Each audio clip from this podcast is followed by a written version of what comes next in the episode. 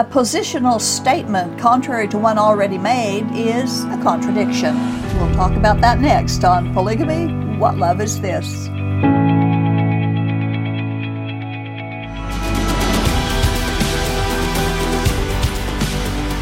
We have some questions. Why is polygamy touted as God's way to eternal life? Why is the Mormon polygamy so uh, variable and contradictory? Polygamy itself contradicts God's statement of his love for us. What kind of love would ever command polygamy in this life or the next?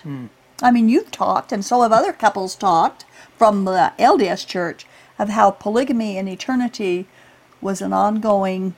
That was our expectation. Heavy yeah. thought. Yeah.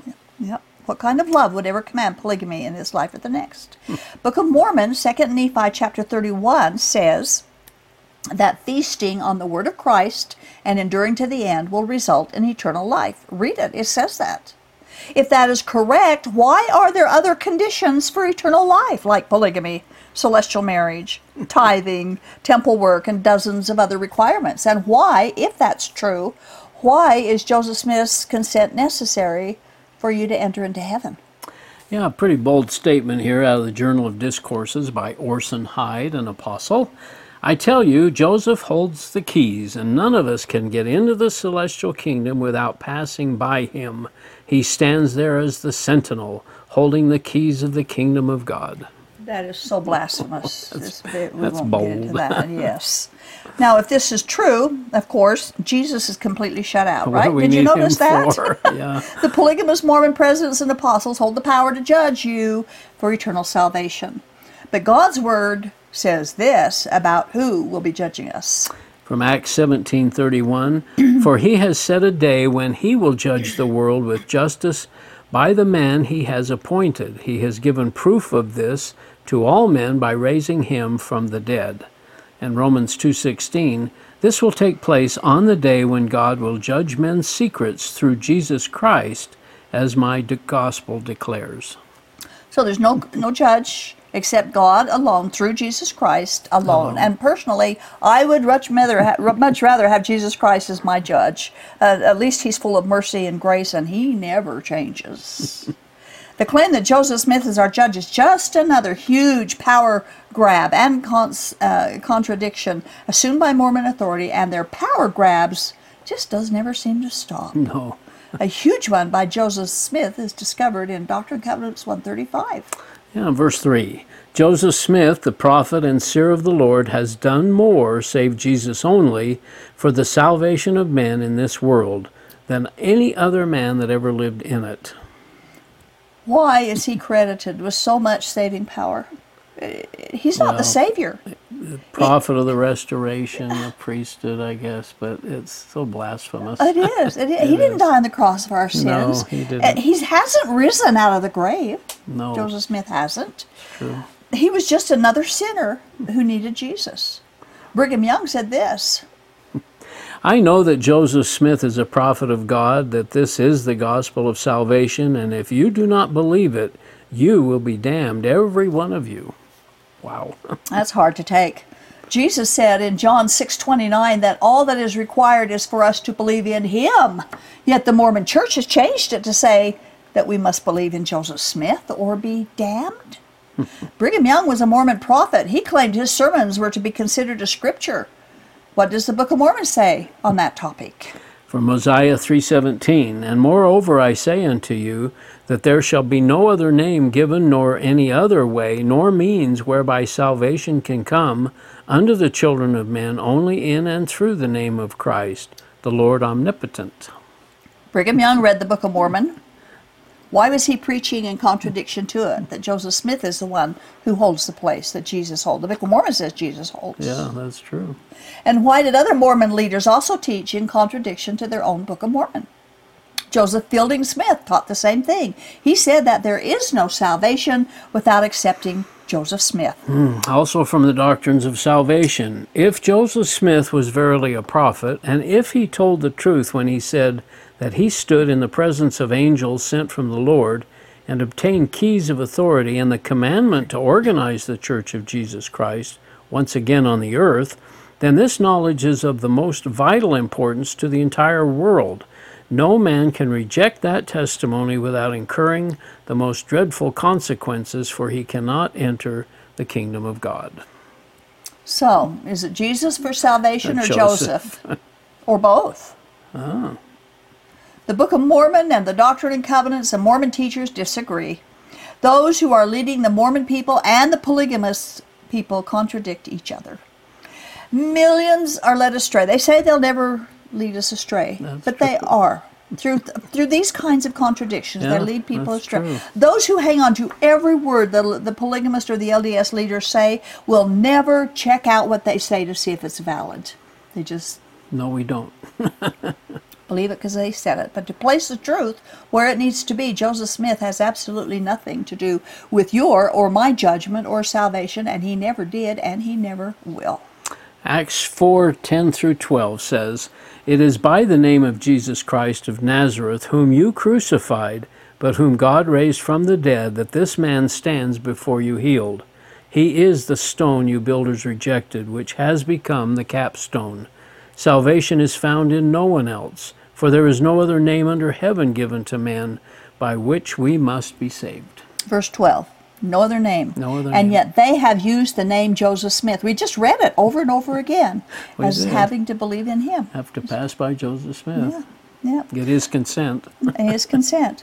They talk about dire consequences for rejecting Mormon testimony, but it's rejecting Jesus Christ and God's testimony about him that brings dire consequences. God's testimony is true and the only one that matters when it involves our eternity. Yeah, this from 1 John chapter 5 verses 9 through 12.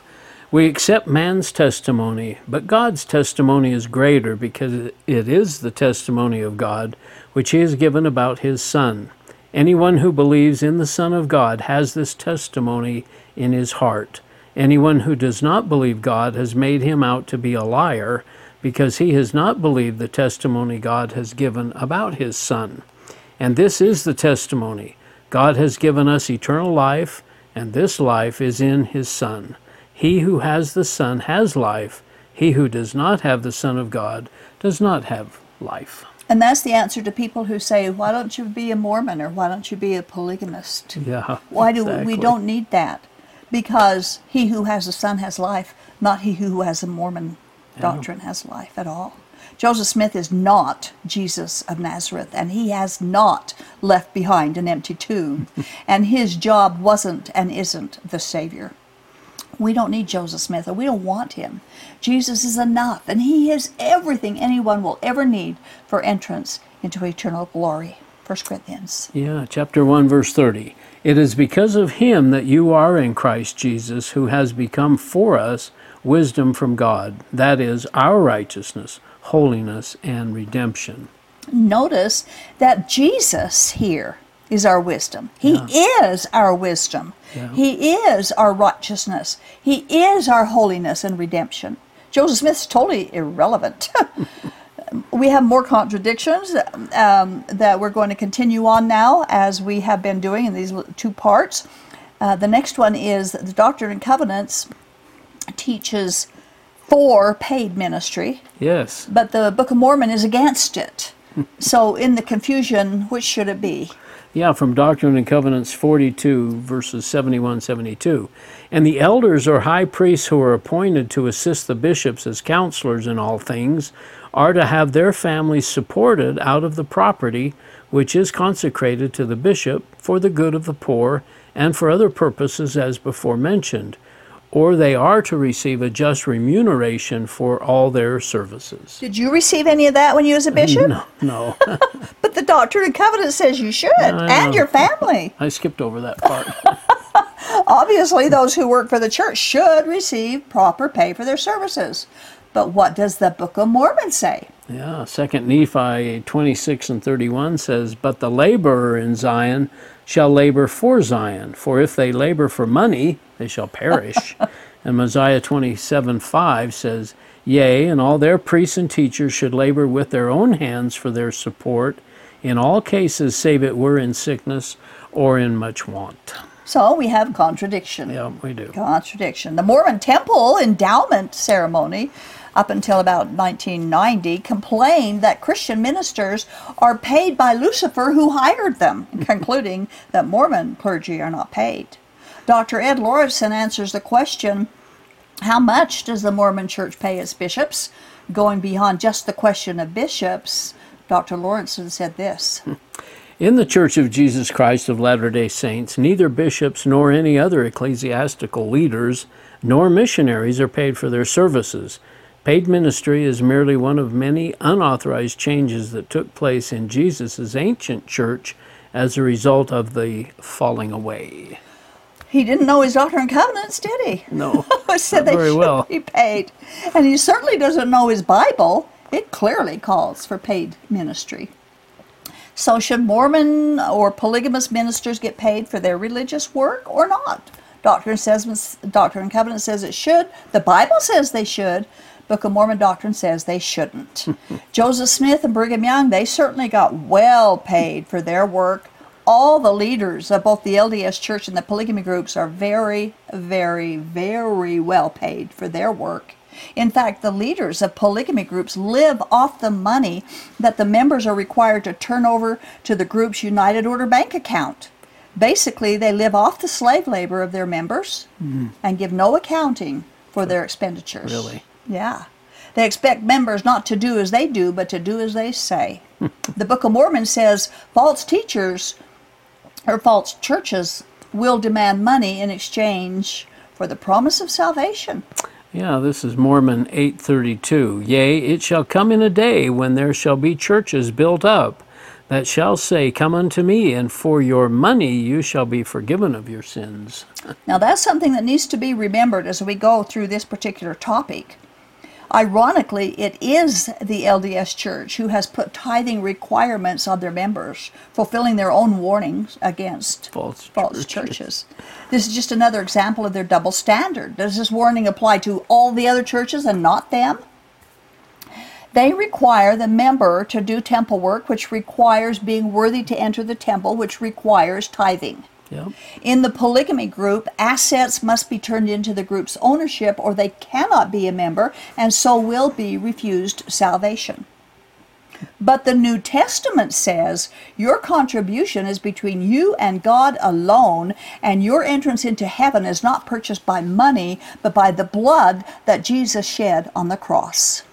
But Mormonism considers tithing fire insurance. Doctrine and Covenants 64:23 says, Behold, now it is called today until the coming of the Son of Man, and verily it is a day of sacrifice and a day for the tithing of my people. For he that is tithed shall not be burned at his coming. Hence, That's our fire insurance. fire insurance. That's right. Tithing is in exchange for salvation. Exactly what the Book of Mormon warns against. It's even worse for the polygamists because they're required to divvy over a whole lot more than 10% tithe. Wow. And dire threats of God's judgment is spewed out against those who dare take or keep money away from their little kingdoms. Hmm. If you don't have money in their account, you're damned. wow. Yeah. Doctrine and Covenants 85, verse 3 says that God tithes his people to prepare them against the day of vengeance and burning. Their scripture teaches that for your money you can be forgiven. Book of Mormon teacher, uh, or the Book of Mormon teaches against it. Doctrine and Covenants teaches for it. So which is it? Right. And what do the leaders teach? Tithe up. Yeah, oh for sure. Up, tithe up. In fact, they just sent out a little thing recently that's talked to those that are over 70 and a half and encourage them to think about donating their a- uh, assets and estates to the church uh, uh, upon their death Oh my word. instead instead of or in addition to their children. Boy, their greed just never ends, does it? Well, I think the COVID's hit them too a Oh little my bit. word. Well, you know, in the Kingston group, they can't have a will because if you you cannot will Oh, you can't will it. No, to- they have you sign a last will and testament and then they fill it out. I've got a copy of one. Somebody all, sent and me. it's all into the group. It's all into the group. So if by for your money, you'll be forgiven. Yeah. oh wow. Another contradiction of Mormonism is that because of Christ's atonement, there is a universal salvation. All humans will be saved into one of three degrees of glory. The Book of Mormon, however, claims that it is the devil who deceives people to believe there's no hell. The Book of Mormon teaches there is a hell and that it is eternal torment. So, which is it? Yeah, I'm not sure how many uh, Mormons or polygamists would, would read this this way. I don't know. Second Nephi 28, uh, 19 through 24. For the kingdom of the devil must shake, and they which belong to it must needs be stirred up unto repentance, or the devil will grasp them with his everlasting chains, and they be stirred up to anger and perish. And others he will pa- will he pacify and lull them away into carnal security that they will say all is well in Zion. Yea Zion prospereth. All is well. And thus the devil cheateth their souls and leadeth them away carefully down to hell and behold others he flattereth away and telleth them there is no hell. And he saith unto them I am no devil for there is none. And thus he whispereth in their ears until he grasps them with his awful chains, from whence there is no deliverance. Yea, they are grasped with death and hell, and death and hell, and the devil and all that have been seized therewith must stand before the throne of God and be judged according to their works, from whence they must go into the place prepared for them, even a lake of fire and brimstone which is endless torment. Therefore, woe be unto him that is at ease in Zion. Keep working. So, so you said you're not sure that the LDS would would interpret it well, I'm just to this. How would how do they? Well, they like you said at the uh, a little bit ago, they they just believe that uh, you'll be in one of the three degrees of glory. And J- Joseph Smith said they that they would kill themselves to get into the to lowest. The lowest because it's yeah, so much better than it's because it's so here. much better than here. So what do so, they do with this passage? We just read it and forget it. just read through it and the Book of Mormon is a keystone of Mormonism, right? Yeah, that's right. What was I thinking when oh, I read oh, that? Oh, my word. Yeah. Contradictions, and that's what we're talking about. That's right. what these two are. It's just totally contradictory. Of course, the Bible reveals there are only two eternal destinations, heaven or hell, and that there is conscious existence after death in either of those two places. But James Talmage wrote this in Articles of Faith. Yeah, this is from page 85.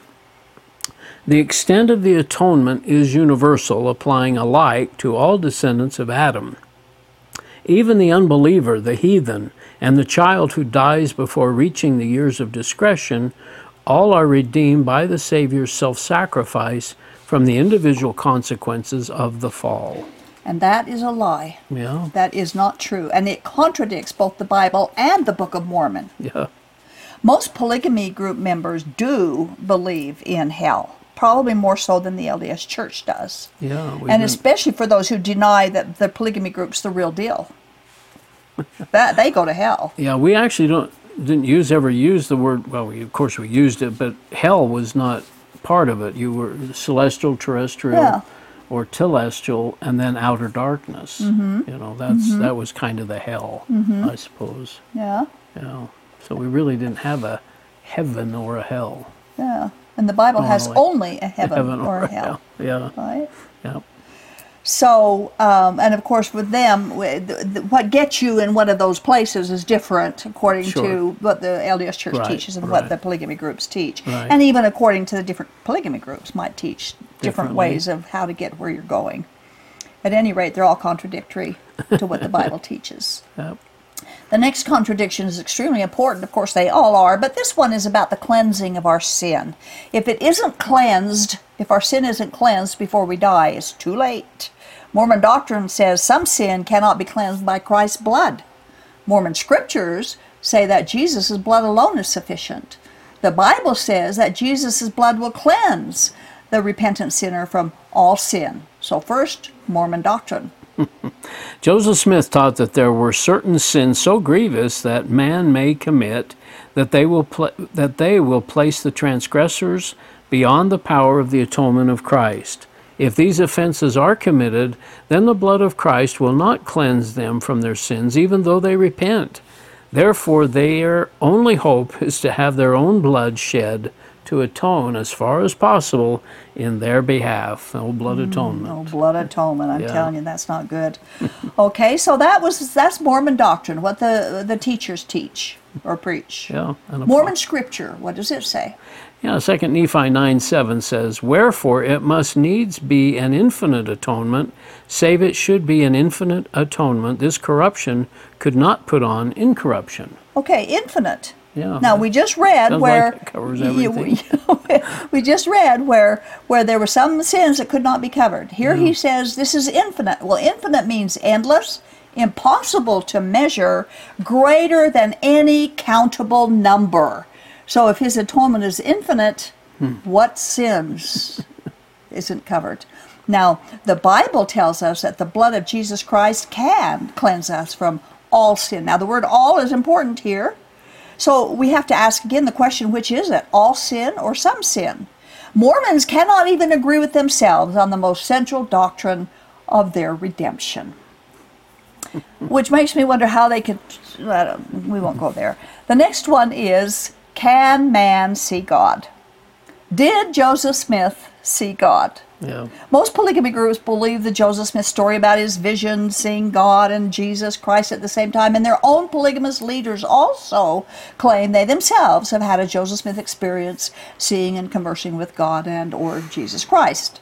Can this be true? Now there is a measure to determine truth.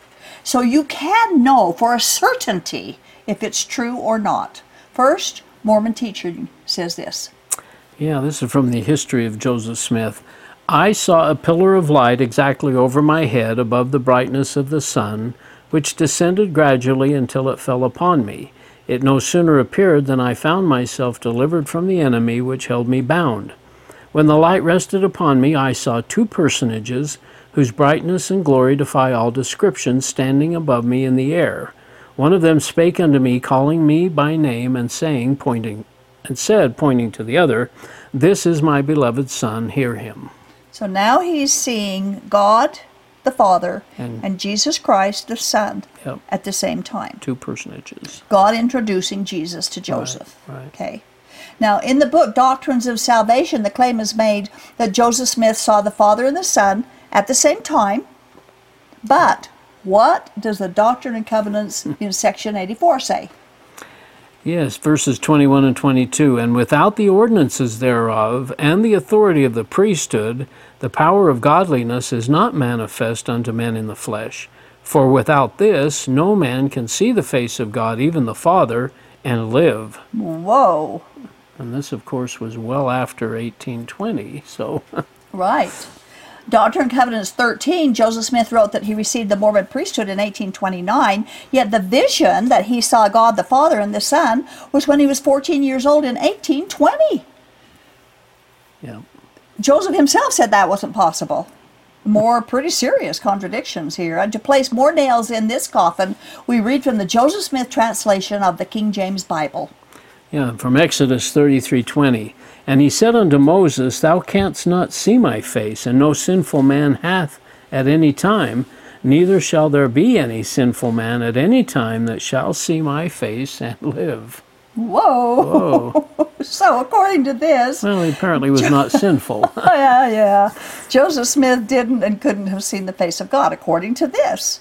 And according to the New Testament, he did not see God. Yeah, John 1:18. No one has ever seen God, but God the one and only who is at the Father's side has made him known. And 1 Timothy 6:15 and 16. God, the blessed and only ruler, the King of kings and Lord of lords, who alone is immortal and who lives in unapproachable light, whom no one has seen or can see. And 1 John 4:12 says no one has ever seen God. I mean, what's to mistranslate here? What's to misunderstand or misinterpret here? Yeah. According to Joseph Smith, he saw God in the grove at 14 years old. Yet he wrote that no sinner can see God and live. According to the Bible, no one has ever or can ever see God. Now, there are dozens of other contradictions in the Mormon and polygamous religious system. We want to ask those who have placed their faith in their Mormonism to just step back, just take a close look at it, investigate it, dare to test it. Yeah. The truth can survive any test that it is ever subjected to. So don't be afraid to test your faith. Be afraid not to test it. And that is what I would really wish I could communicate to our viewers. And you were asking kind of, well, what did you think about that, or how did you read that? And I, and I really, honestly, I don't know what it is. I think there's a blindness that goes along with this Definitely, Mormonism. I think there's a very, as I've mentioned, said before, there's kind of a shallow knowledge that we have as Mormons, and we don't really go deeper than that. We just kind of stay in this comfortable zone. Yeah. It's what's talked about, and anytime that anything kind of sounds uh, I mean, no one has ever seen God. What? Well, that just it's a little too deep. I'll Yeah. just pull myself back up to shallow and I'll put it on the shelf and God will explain Uh, well, it and, to me and when then it's the there. Bible, so it can't be trusted anyway. You know, it's probably tr- Right. But Joseph Smith's translation of the Bible in Exodus said he couldn't. see That's right. So Yeah. we just, I don't know. It's just an ignoring blindness. You know, it, it's absolutely true. In Second Corinthians chapter three, it says that the devil has blinded the minds and the eyes of the unbelievers, so they can't see the truth. But it says, and that that's a good but. But when someone turns to Christ, that veil of blindness is removed. Oh, I totally agree It's with so that. true. And So true. and it happened both Earl and myself as we started reading the the New Testament. I was reading things that I know I'd read before, it, but it, they just meant so much differently Yeah. than you know, Yeah. your eyes, Your are, eyes are open, opened. and it was uh, It's it was amazing. pretty amazing. It is yeah. amazing. Yeah, it and, is. and it's an experience that we want all of our viewers, Mormon and polygamous viewers, to to have for themselves. Yeah. Well, this is the end of our contradictions. We may have come up with more later and do other shows on them. Who knows? But, but thanks, Earl. Thank Yeah, you so thank much you. For, for doing this and participating with this. You know, the Mormon scriptures include their Book of Mormon, the Doctrine and Covenants, and the Pearl of Great Price, and they place very little ba- value on the witness of the Bible. The Book of Mormon has no evidence at all anywhere to validate that it's a valid translation, and much evidence that it isn't. The Bible, however, has massive amounts of hard evidence witnessing to its accuracy in every way. Yet they dismiss the Bible and embrace the Book of Mormon.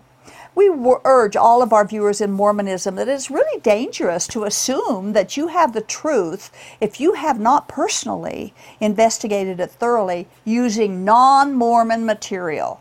The truth is in Jesus Christ. Jesus Christ is God. He is revealed from Genesis to Revelation, which was written millennia before the Book of Mormon.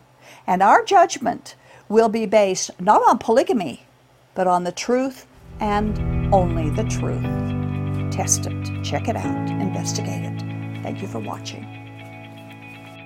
This has been the audio podcast of Polygamy What Love Is This with host Doris Hanson. Polygamy What Love Is This is produced by A Shield and Refuge Ministry. More information on this program, including the video version of it, can be found at whatloveisthis.tv. If you have any questions or need help getting free from Mormon fundamentalism, write us at contact at shieldandrefuge.org or call us at 1 800 877 425 9993.